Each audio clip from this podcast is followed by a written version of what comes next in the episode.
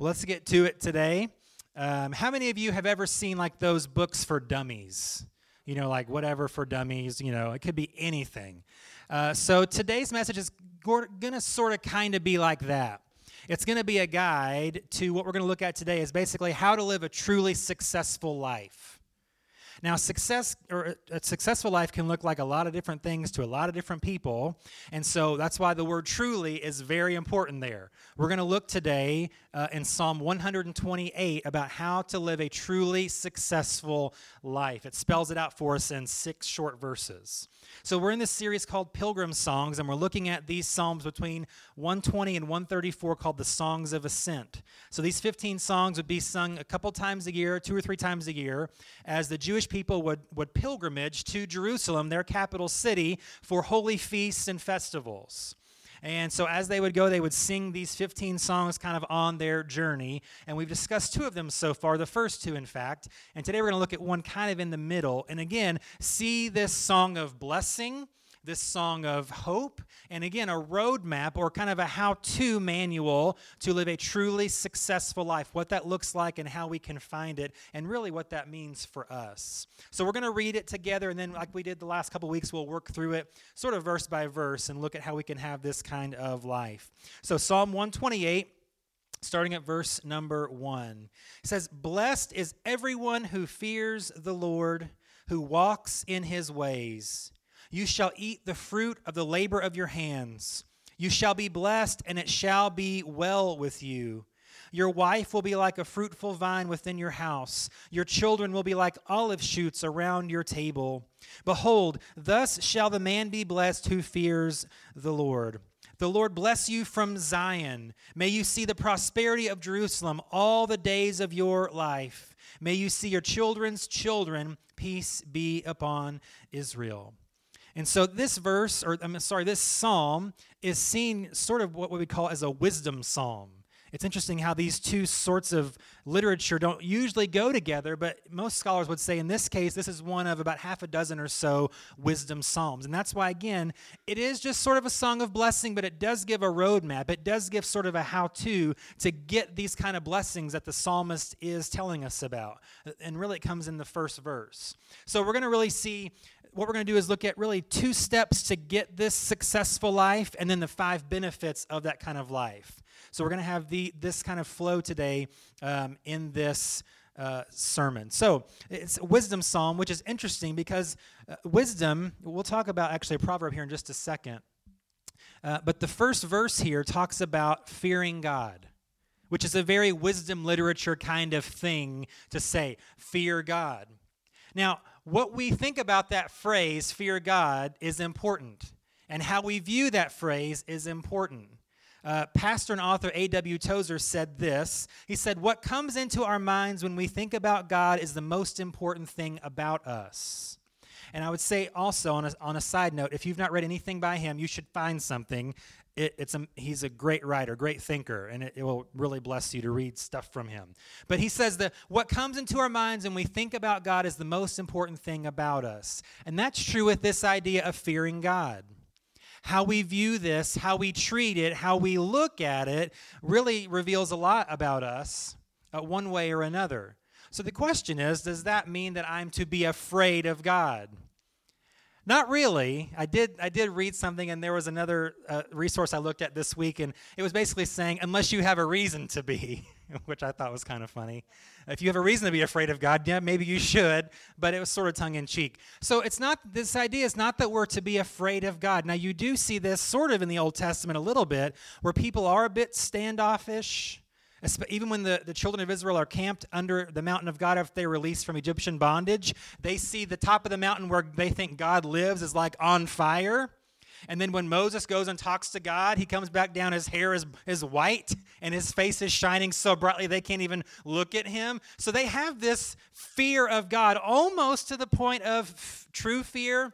But really this idea of fear is reverence, of honor, of putting God in highest esteem, placing him number one over everything and everyone else. That's what the true fear of God really is. And it's also this word awe, A-W-E, not like, aw, you know, God's so cute, aw, it's not that, okay? It's like aw, like fire on the mountain, face glowing when I see God kind of awe. And it's this word awesome, which I will admit I overuse probably, okay? Everything's awesome. That's the most awesome thing. But this is like the most awesome is how we should view God. And it is for a couple of reasons, or for a few reasons. He is holy. He is perfect. He is mighty.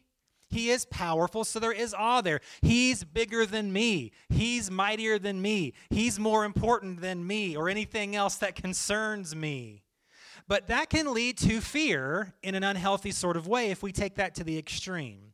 Because also what God is, he's our source of power. He's our source of joy. 1 John says God is love. Not that he loves, which he does, but he is love. It's who he is. It's an attribute of his character. And so those things are like, ooh, yeah, I can be in awe of that too without being afraid of him. So we put all this together, and that's what it means to fear God, putting him first, having him in highest esteem. The question is, though, why is this such a big deal? Why is it so important? What's the value to that? And we'll get to specifics in this psalm in a second. But generally, with the idea of fearing God, we look to Proverbs, the wisdom literature, and we see this. Proverbs 1:7, the fear of the Lord is the beginning of knowledge. Proverbs 9:10, the fear of the Lord is the beginning of wisdom. That right there is enough reason to fear God. Because when I put him first, when I look to him for guidance and direction, he gives it. When I'm at a roadblock, but I'm putting him in highest esteem and I'm in awe of him, he's going to guide my path. He's going to give me direction. He's going to give me supernatural insight at times when I'm totally stumped, when I'm totally stuck and don't know what to do, what step to take, what words to say to, like, I feel like I should do something. God, would you help me? If we are living in and under the fear of God, he will reveal those things to us. He will give that knowledge and that wisdom that we need for our lives. And I think we all want that. So then it's on us to live in and under the fear of God. Not to be afraid of him, but to have that awe of him, to seek him first and put him first in all that we do. The fear of God is the beginning of knowledge and wisdom, and it leads, as we'll see, to this truly successful life.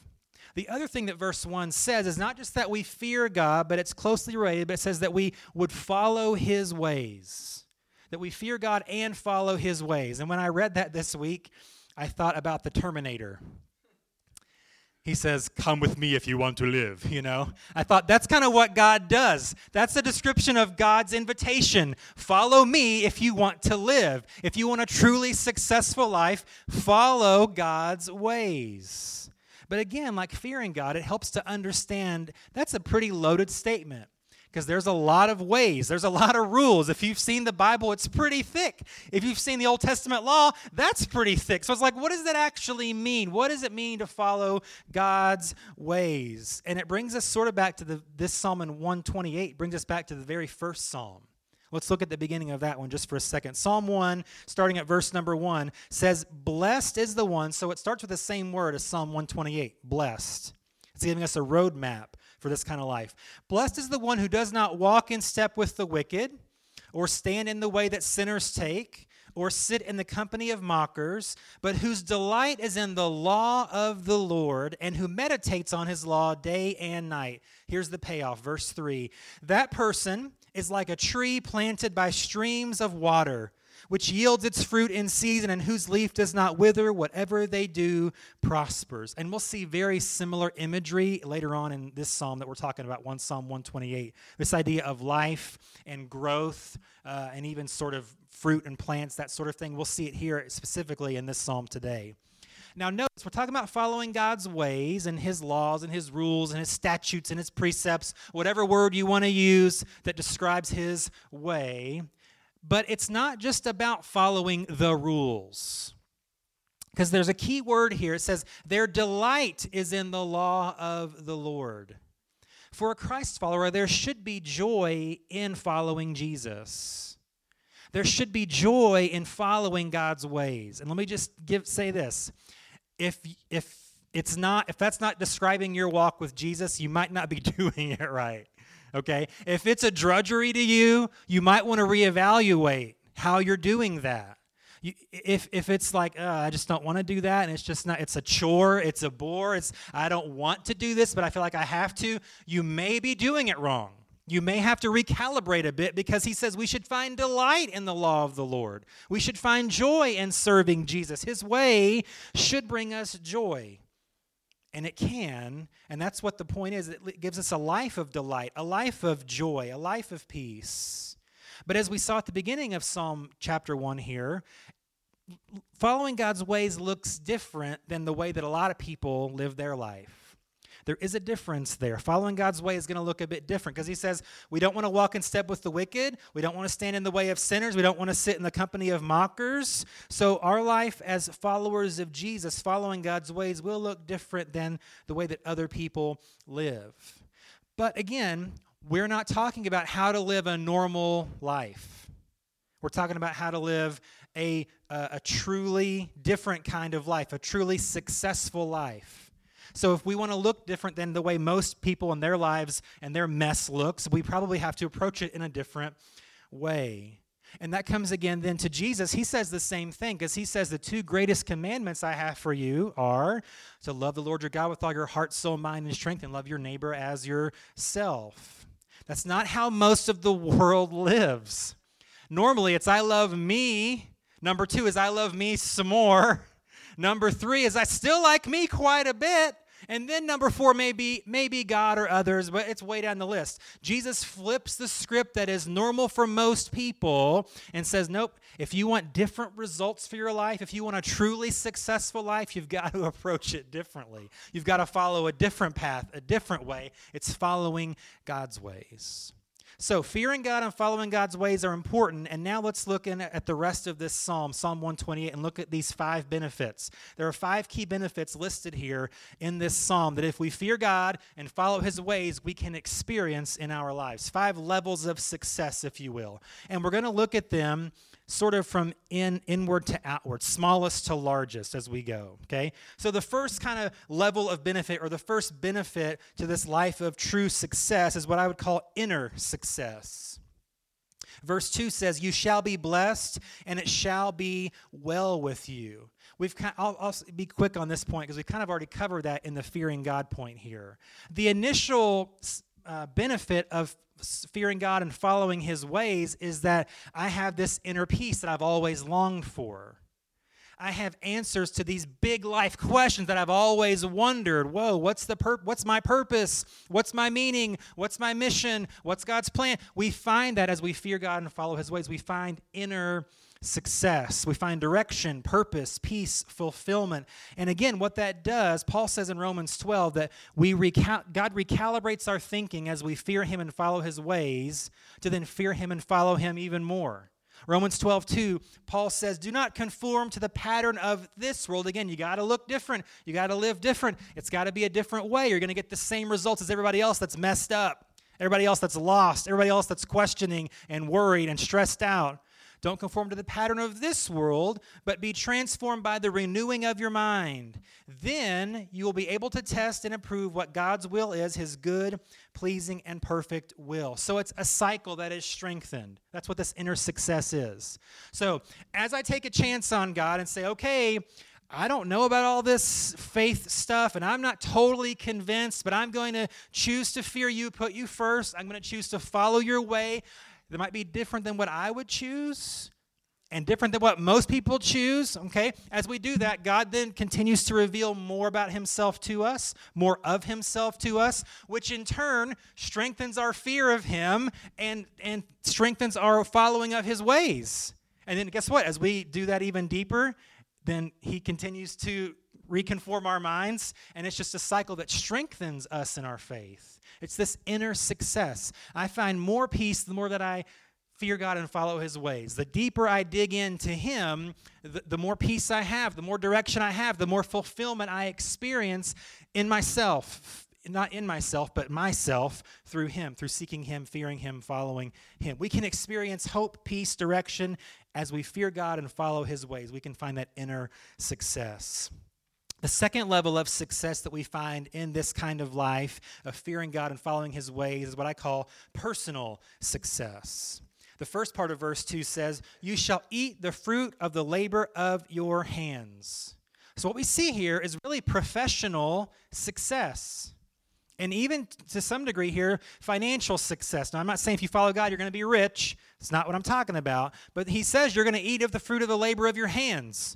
You're not just going to work and work and work and then, it's because even Solomon in some of his writings says everything's meaningless. We work and work and toil and we just still feel terrible.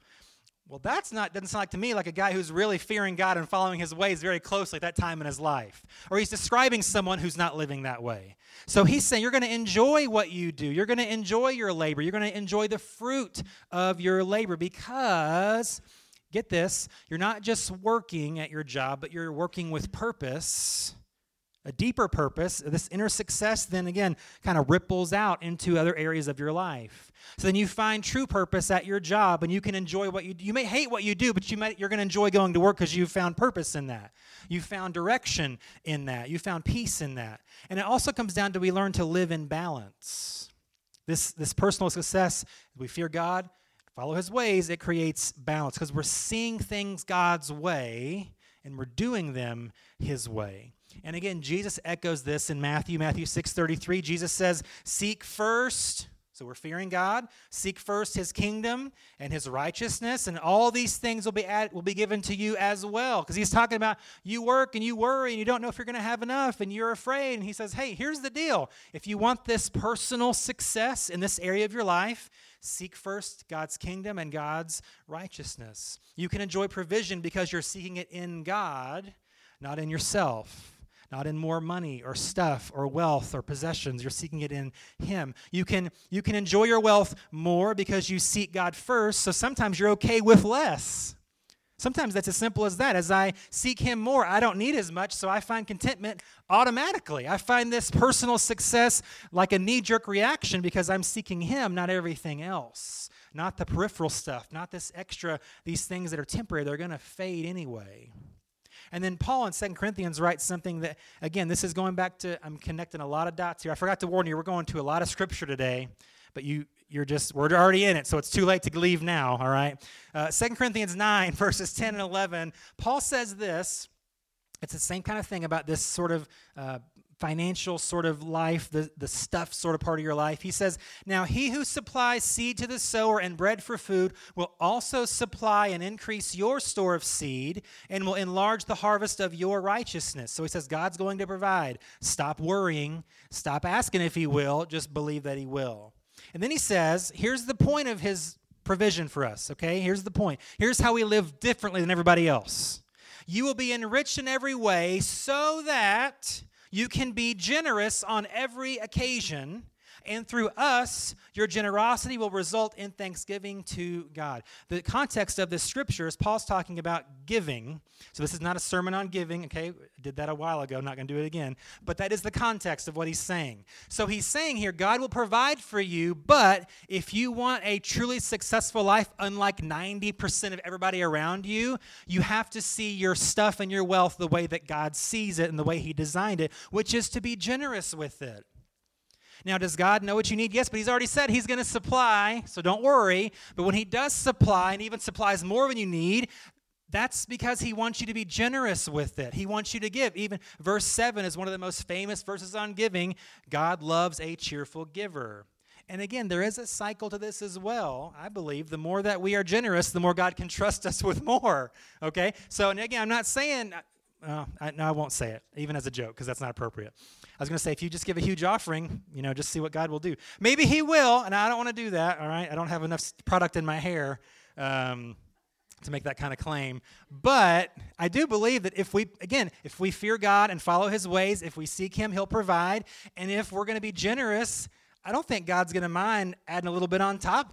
I mean, because he knows what you're going to be generous with it. You're going to use it the way he wants you to use it. So it's not a get-rich-quick scheme. It's not a pyramid scheme. I'm not going to have you sign up 3 of your friends for this plan.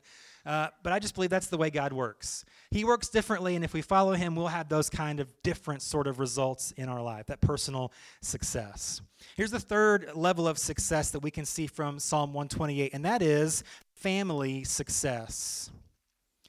The psalm says, your wife will be like the fruitful vine within your house. Your children will be like olive shoots around your table. Now, I'm not going to get into this gender stuff. It is talking about a man. We're not going to talk about any of that. We're just going to, that's what they're doing here is what he's doing here. So but here's the thing. If we fear God and follow his ways, we're going to lead our families well. I didn't say perfect. I didn't say parents aren't going to make mistakes.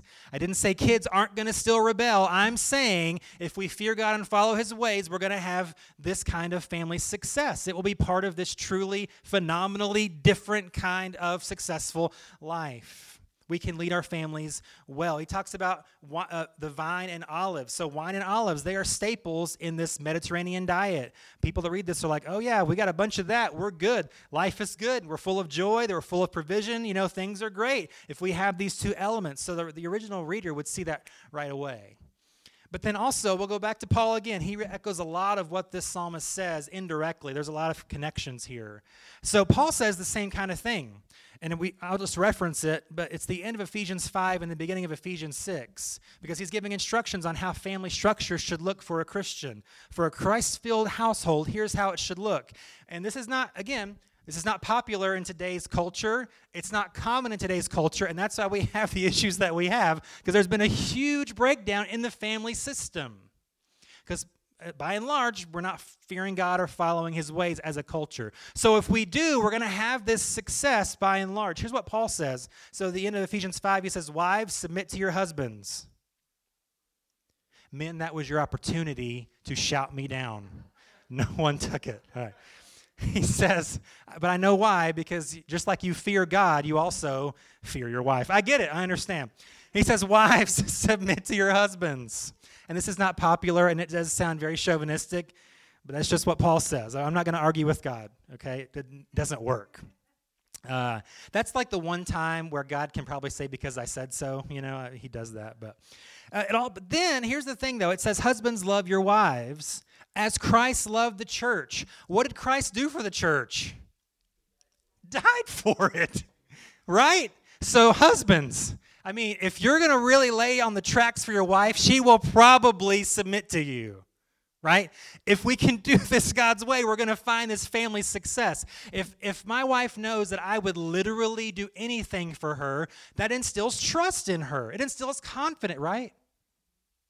Yeah, right? Yeah, okay, I'm just making sure. All right. Husbands, if we live in such a way that it instills that confidence in our wife, she's going to be confident. She's going to then, now that she maybe is not going to say submit, but that's what we're looking at here. If we live this kind of way, we're going to get these kind of results. Then in chapter 6, it says, children, obey your parents. You hear that down there, kids? Yeah. Children, obey your parents, right? And they also, now here's the thing, like they have a promise with that. They get to live a long life. That's what, you know, it says. It has a promise of long life. But then it also says, fathers, don't provoke your children to anger after that. So, again, if we love our spouses under the fear of God in his ways, and as we parent our children in the fear of God and under God's ways, and maybe sometimes instill the fear of God in our kids, okay, then we can find that we'll have this kind of family success. It can lead to a happy home. It can lead to a peaceful home. It can lead to a place full of harmony and joy in our home. We can sit around the table and enjoy it and not be like, oh, please, I just need more space. I need more me time. It's like, that's all you have is me time. I know, I just need all of it. So that's the way unfortunately, a lot of families that don't fear God and follow his ways, that's their life. There's not harmony in the home, and there's division in the home, and there's arguing, and there's, you know, all kinds of sort of problems. And so here's what I'm saying. If we can learn to live this kind of way in our family, we can see more of this kind of success. Again, this doesn't mean your family is going to be perfect. It doesn't mean your kids are never going to talk back. It doesn't mean you're never going to fight with your spouse. That's not what I'm saying. But if we can adopt these principles on a regular basis, we'll see more of this in this area of our life as well. The fourth level of success is kind of, again, broadening this out. As more and more families can do this and see this kind of harmony and joy and peace and love, it'll spread to neighborhoods, and it'll spread to different parts of the city. And then eventually what we see here in this psalm is that it can lead to what I would call national success. Okay, so it says, the Lord bless you from Zion. May you see the prosperity of Jerusalem all the days of your life. That's verse 5. Let me reference another psalm. Psalm 144:15 echoes the same type of idea. It says, blessed is the people of whom this is true. Blessed is the people whose God is the Lord.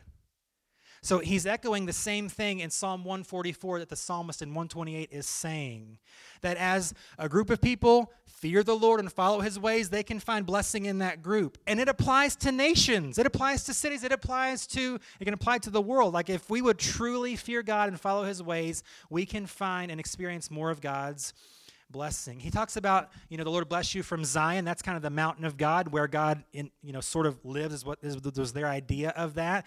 He blesses us from there, and then he makes Jerusalem to prosper. Now, Jerusalem, again, Israel is very much a.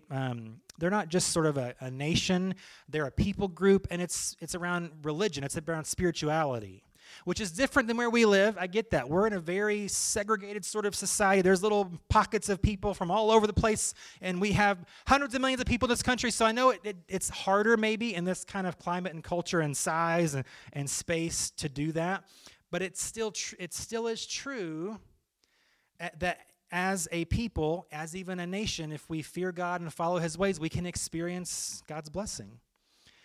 The problem is we don't see that a lot in this country, unfortunately. We've talked about that a couple weeks ago. And then the question might be, we're kind of down the tracks here in America, like in the way wrong direction. Is it too late to correct course? Is there any hope? Are we beyond hope? And we find an answer in a way in 2 Chronicles 7:14. Again, we talked about it a couple weeks ago, but let's look at it again today. It says, if my people, this is God speaking, who are called by my name will humble themselves and pray and seek my face and turn from their wicked ways, then I will hear from heaven, I'll forgive their sin, and I'll heal their land. Now what's interesting, though, is that God says, if my people will do this first. That's the key here. Because not only does a lot of culture apart from Christ, they don't live this kind of way. Honestly, a lot of church-going Christian people don't either. And even 1 Peter, in his letter, he says judgment begins in the house of God. So here's the thing. This kind of national success that we want to see that requires us fearing God and following his ways starts with us. It starts with this group here. If we can learn to do that a little bit better, people will take notice of that. And that's where really you see the greatest revivals in anywhere is in countries where the gospel is suppressed, it is illegal, and those people, they look different, they live different, they get ratted out. That's where it happens, because there's such a distinction there from the way they really live, not just that they profess, not that they have this, well, yeah, I guess if I have to check a box on this survey, yeah, I'm a Christian. That's what a lot of people do. It's like, nope, if we can do what it says here in 2 Chronicles, if we can turn from our wicked ways and fear God and follow his way, it's going to have a ripple effect. That's why the way that you live out your faith is so important. That's why the manner in which you live your life is so important. It affects other people and their perception of your faith, whether or not it's genuine or strong or real. It affects other people around you. It's sort of this advertisement for Jesus. So it's upon us then as the church to live this way, not just talk about it, not just talk a good game, but to live it out. So then other people around us can say, I want in on that kind of life that you have. I want that successful life that you have. Well, fear God and follow his ways. Boom. We can have that kind of effect that can spread even to other parts of this country. It can have a huge growing impact. The more our nation begins to fear God and follow his ways, the more he will bless us and we can have this national success. There's a fifth and final element that is bigger than nations, bigger than countries, bigger than continents, and that is we see here at the end of this psalm, verse 6, generational success. So again, it starts with me having direction and purpose, and then the stuff that I touch directly in my life is changed and affected for the positive, and then my family around me is affected positively by this successful life as I fear and follow God. As our families do this, and these families, and these families, and our churches, and our faith communities do that, it spreads, and then it can last from generation to generation. The psalmist says in verse 6, may you see your children's children, peace be upon Israel. So there is literally there this hope for a long, fruitful life. You'll see your children. That's a literal statement there. The hope of the blessing here of living this kind of life is a long, fruitful life to see in your old age, your children's children. But then the psalm ends with this kind of open-ended blessing, this sort of like, even though there is an exclamation mark here, it's almost like it's just a nothing at the end. Because it's a blessing that continues on and on and on. And it goes back to Abraham. God's covenant with Abraham is, hey, I'm going to make you a mighty nation, which is Israel, and it's going to bless all the families on the earth, God says, will be blessed through you, through this nation that became Israel. And so it didn't just stop with him. It went to his kids. Didn't just stop with them. It went to their kids and on and on. This is like hundreds of years after Abraham. This blessing is still going on generationally. And the promise, the hope of this blessing continuing on as the people fear God and follow his ways is that it will continue on and on after me. That's the hope here, is that we can see this lived out in our own lives. One more scripture. This is the last one, I promise, as we close it up. Luke 1, verse 50 says this: his mercy extends to those who fear him from generation to generation. Now, it's interesting where this comes from. Luke chapter 1, this part of Luke chapter 1 is where the beginning of the birth story of Jesus is started, okay? And this part is after Mary hears about she's going to give birth to the Son of God, the Savior, the Messiah. She sings this song. This is her praise song. And in that, she kind of goes almost back in her mind, I think, to Abraham's promise. She's like, hey, what is about to happen through little old me, little old teenage girl Mary, is fulfillment of this promise. From generation to generation, he's showing his mercy. So it doesn't just stop at one point. It didn't stop with Jesus. It continues on. It shouldn't stop with us. It should continue on. It shouldn't just stop even with our nation. It should just continue on forever and ever and ever. We can have this kind of generational success as we live this out in our lives and in our families and in our nation. So again, as we see these five levels of success, we see how they kind of go together. Okay, so the success that you can experience in your life by fearing God and following his ways not only impact you, but your family and generations to come. Because you found inner success and personal success that direct you in the right way, which then is a blessing to your family as you lead them well and they fear God and follow his ways. You see the blessings and success there, unlike a lot of families that are around you. You can be a beacon of light in your neighborhood, in your little pocket of this community that, hey, I want the peace that they have at that house. Like, I want the love and the joy that they have. And you can point to, this is how we do it. This is how it works. This is how this works. And then we can, again, spread the ripple effect on into our nation and then to generations beyond us. This is the kind of life that God wants for us, that he wants to lead us in. And so as we fear him and follow his ways, we can find this truly successful, amazing kind of life and existence that affects us and others for God's glory.